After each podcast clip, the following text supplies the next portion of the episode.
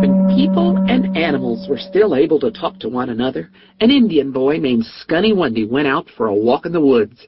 His mother had told him never to go up the river to the place where the stone giants lived, but the boy was so busy skipping rocks across the river, he forgot.